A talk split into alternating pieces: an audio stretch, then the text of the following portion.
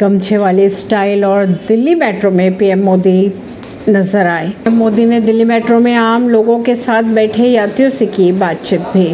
PM Modi ने पहले metro के वन कार्ड के ज़रिए एंट्री की और फिर ट्रेन में बैठकर सफ़र भी किया। पीएम मोदी ने दिल्ली यूनिवर्सिटी से बीए किया था, साल उन्नीस सौ अठहत्तर में पीएम ने डीयू से बीए किया था। 2013 को मोदी ने S R A CC college में भाषण भी दिया था। ऐसी खबरों को जानने के लिए जुड़े रहिए जनता से रिश्ता पॉडकास्ट से। दिल्ली से।